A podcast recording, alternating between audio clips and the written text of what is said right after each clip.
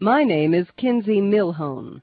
I'm a private investigator, licensed by the state of California.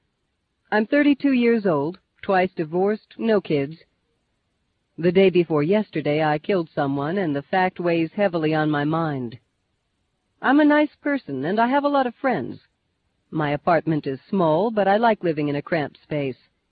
I've lived in trailers most of my life, but lately they've been getting too elaborate for my taste, so now I live in one room, a bachelorette. I don't have pets. I don't have houseplants. I spend a lot of time on the road, and I don't like leaving things behind.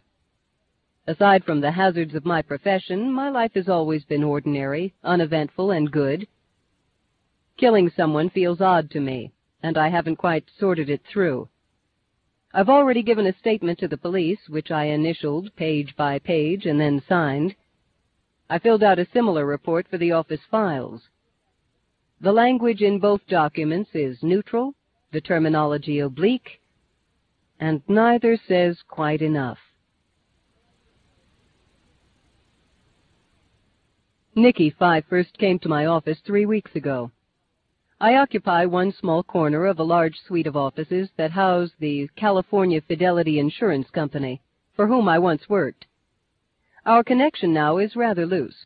I do a certain number of investigations for them in exchange for two rooms with a separate entrance and a small balcony overlooking the main street of Santa Teresa. I have an answering service to pick up calls when I'm out, and I keep my own books. I don't earn a lot of money, but I make ends meet.